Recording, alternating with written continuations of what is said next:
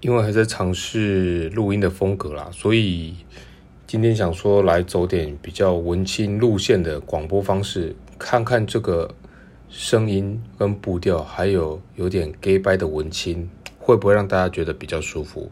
今天的节目比较短一点，应该会压缩在六分钟以内，所以大家就听听看，然后欢迎给建议跟指教喽。好，话不多说，那我们就开始吧。欢迎来到。样样松第一季第三集，我是 Isaac，现在收听的是文青时间，题目是结膜炎被霸占的车位，还有大学租屋处的咖喱。这篇文章是去年清明节附近左右写下来的网志，希望转成讲话的方式，让大家了解一下当时发生的一些点滴故事。准备好了吗？那我们要开始喽。其实这种标题的文章很容易吸引到我。三个看似不相关的名词，透过一篇文章串联起来，就好比在厨房烹饪中，把三个平常不会碰在一起的食材混合一起烹调，那种令人期待又怕受伤害的感觉，真是非常的奇妙。今天想要尝试之前带黄一雄回台南时。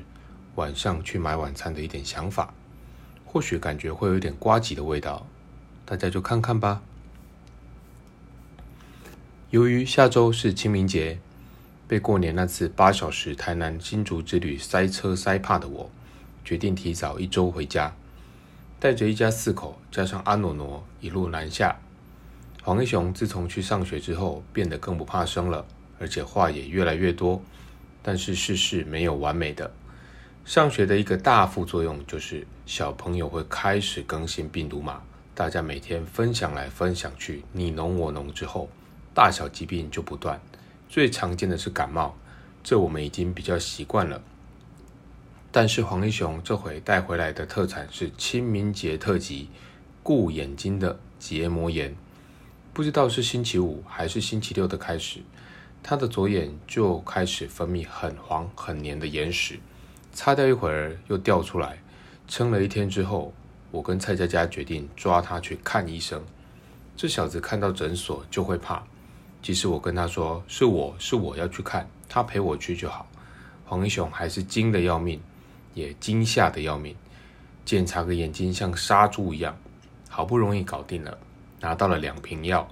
忘记带健保卡南下的我们，只能押上五百元大钞，等下周寄回来。补灯续钱，爸妈在诡异的恶灵敲墙姐精神轰炸下了五年，奇迹终于出现了，在外面找到了一个住处，成为大家的避风港，或者避风港。发疯的疯，因为啊，每天半夜这样子被敲墙壁，真的会把人逼疯。补充一下，敲墙姐好了，她是一个住在教会宿舍隔壁的邻居，不知道为什么。每天三更半夜的时候，就会开始拿铁锤或者一些钝物，用力的敲墙壁，甚至把东西丢在地上，发出啪啦啦的大声音。我们跟他无冤无仇，据说是年轻的时候跟教会的一些过节。更可怕的是，他好像是成大毕业的，这位资深的学姐，不知道为什么一定要用这样的方式来搞个校友联谊。回到避风港。这个住处恰巧位于十年前我与弟弟在台南念书时租屋的公寓附近。当年的那间公寓在上周还发生火警，弟弟还把新闻贴给我看。新闻里面写说，那场火警把一堆印度朋友熏出来。我记得那时候租屋的时候好像没什么印度人啊，可能都是成大的外籍生吧。避风港的地下室有个车位，我们开车下去的时候，发现那个车位停了一台不知道是谁的车。弄孩子弄了一天，或许是疲累与烦躁，心中顿时一把无名火烧起来，真想要下车把那台车砸烂。但是念在不知道对方是谁，等等砸到比我更大尾的，我就居居了。说的自己好像也有一定的大尾，其实我没有什么尾，我们家是无尾熊。无奈的再把车开上楼，找到路边的停车格停好，计费员立刻像是闻到血腥味的鲨鱼般来开单收费。地下室那台车的自私，让我用交给台南市的停车费来满足那台车的车主的方便。或许这一百多块不影响我的生活，但是应该够让我换一句“王八蛋”送给他。晚上，妈妈留在教会圣歌队练歌，我们在避风港附近找食物。写文章重要的一种手法叫做前呼后应法。我想生活也是如此。既然前面说到了印度，想当然会飘起浓浓的咖喱味，所以晚餐我们就决定挑战一下路口一家叫做小东门的咖喱专卖店。居然敢写专卖店，一定要有两把刷子吧？把七小还有阿努罗安顿好之后，我下楼准备去买晚餐。出门前遇到在管理室与管理员讨论占用车位事情的老爸，我打完招呼后绕过去。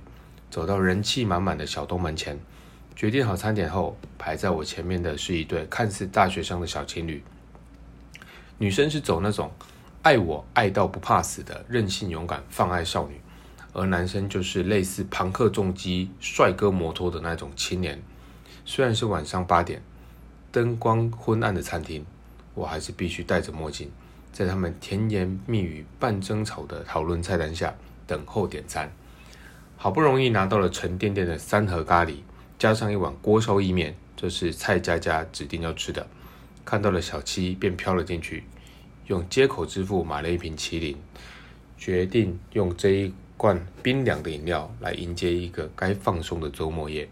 我想人生就是这样，在许多大小的任务中，寻求一丝思想与体重的平衡点。